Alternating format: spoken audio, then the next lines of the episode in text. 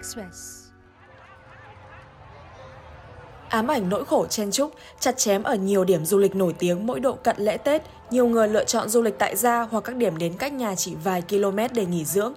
Anh ở ờ, Phú Nhuận, anh đi qua quận 4, anh đi qua quận 8, anh đi qua quận 3. Mình tìm một cái khách sạn, mang vali qua đó, xong rồi mình cũng giống như một đi, đi du lịch bình thường thôi đối với lại những người đã đi làm bận rộn á, thì là tiết kiệm được rất nhiều thời gian tiết kiệm chi phí có thể là ngồi một nơi mà mình ờ, cũng được có thể là có thời gian nghỉ dưỡng và cũng như là đỡ phải sắp xếp những cái phần mà logistics ờ, khá là rắc rối đi từ trung tâm thành phố về đây nha là khoảng tầm 15 cây số chỉ để ngủ vui thôi.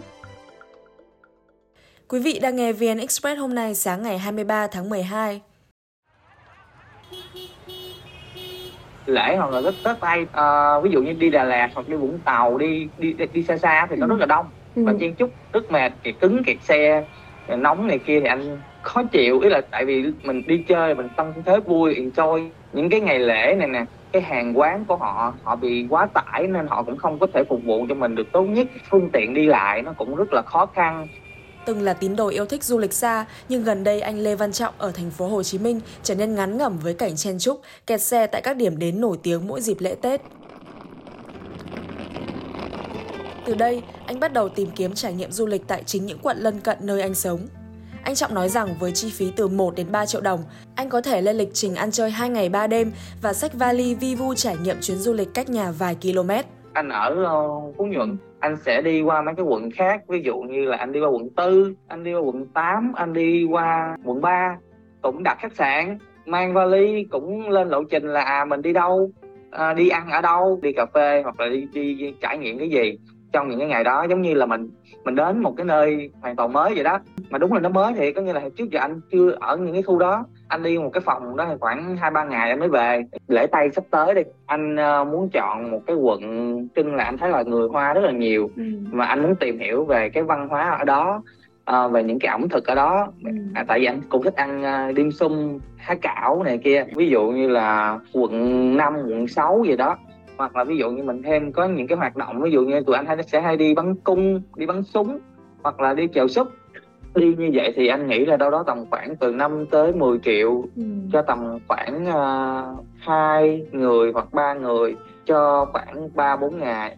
Anh Trọng chia sẻ, du lịch tại chỗ dịp cận Tết giúp anh giảm tới 50% chi phí dành cho vé máy bay, xăng xe, phụ phí lễ Tết nhưng vẫn mua về được trải nghiệm nghỉ dưỡng tương đương. Anh cũng chọn cái loại hình staycation một phần là vì nó tiết kiệm tầm khoảng 25 tới 50% cũng cùng một cái cái ngày nghỉ đó đi em đi Phú Quốc thì giá nó sẽ khác nội tiền máy bay thôi á thì nó đã một mớ rồi chưa ừ. tính tới khách sạn hoặc là ăn uống này kia thì giá nó sẽ cao hơn còn ví dụ như ở Sài Gòn á, thì um, em cái phương tiện di chuyển của em nó không có quá mắc.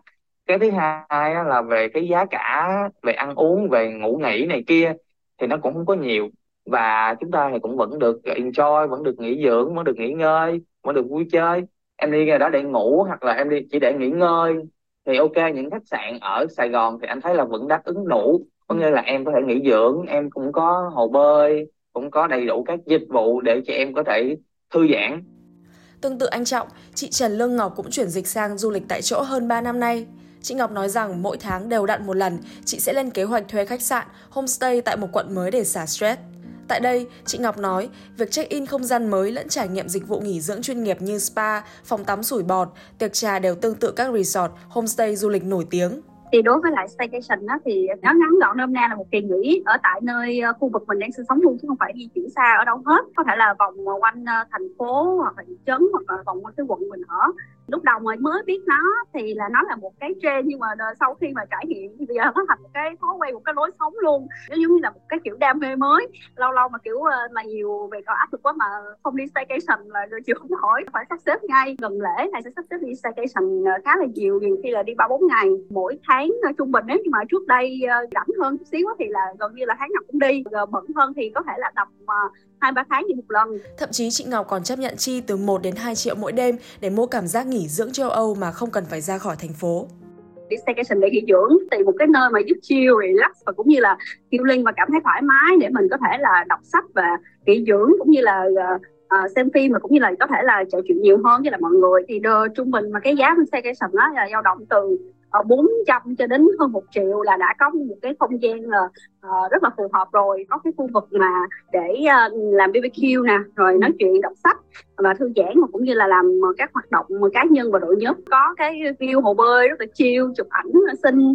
Rồi uh, và cũng như là cái không gian ở đó nó rất là nhìn địa, địa trung hải. Cảm thấy là được uh, đi đang đi nghỉ dưỡng ở xa rồi. Chị Ngọc nói rằng 30% bạn bè của chị cũng có thói quen tương tự bạn bè trên Facebook thì hiện tại mà đi staycation á chắc cũng khoảng tầm 30 phần trăm á. Đa phần những cái phòng hot nó sẽ hết khá là sớm cho nên là cần dự trù trước ít nhất là một tháng để book phòng. Gọi là sẽ đi săn deal sẵn phòng luôn á là tại vì hiện tại là có khá nhiều cái uh, khu vực họ làm ở mình căn hộ và cũng như là phòng rất là đẹp để làm staycation. Uh, cho nên là họ đừng hay chạy ạt về uh, ở trên uh, Instagram và Facebook uh, rất là nhiều. Uh, cái cái khối lượng book phòng uh, gần như là full phòng hết luôn.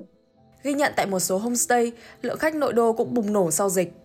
Điển hình tại Sài Gòn Garden Homestay ở quận 12, thành phố Hồ Chí Minh, cô Huỳnh Mỹ, chủ một homestay cho biết 80% khách đến từ quận lân cận đến nghỉ dưỡng và vui chơi, thậm chí nhiều khách book phòng chỉ để đổi chỗ ngủ rồi đi về.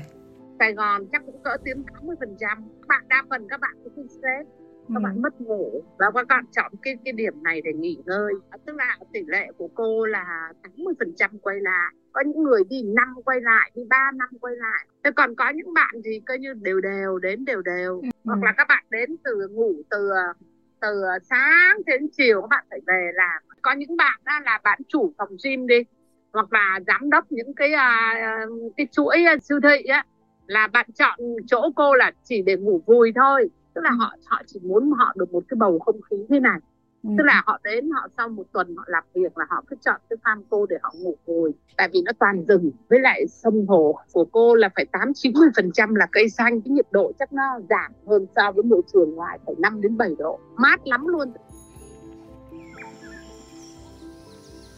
Cô Mỹ nói rằng nhiều khách tâm sự do ngại di chuyển xa nên bắt đầu tìm kiếm homestay ngoại ô để nghỉ dưỡng ngắn ngày. Tại đây, nắm bắt nhu cầu này, cô bắt đầu thiết kế combo nghỉ dưỡng lẫn vui chơi, mô phỏng khu du lịch nổi tiếng để thu hút khách. Đi theo group là ví dụ 4 năm gia đình họ thuê home của cô là 4 năm phòng.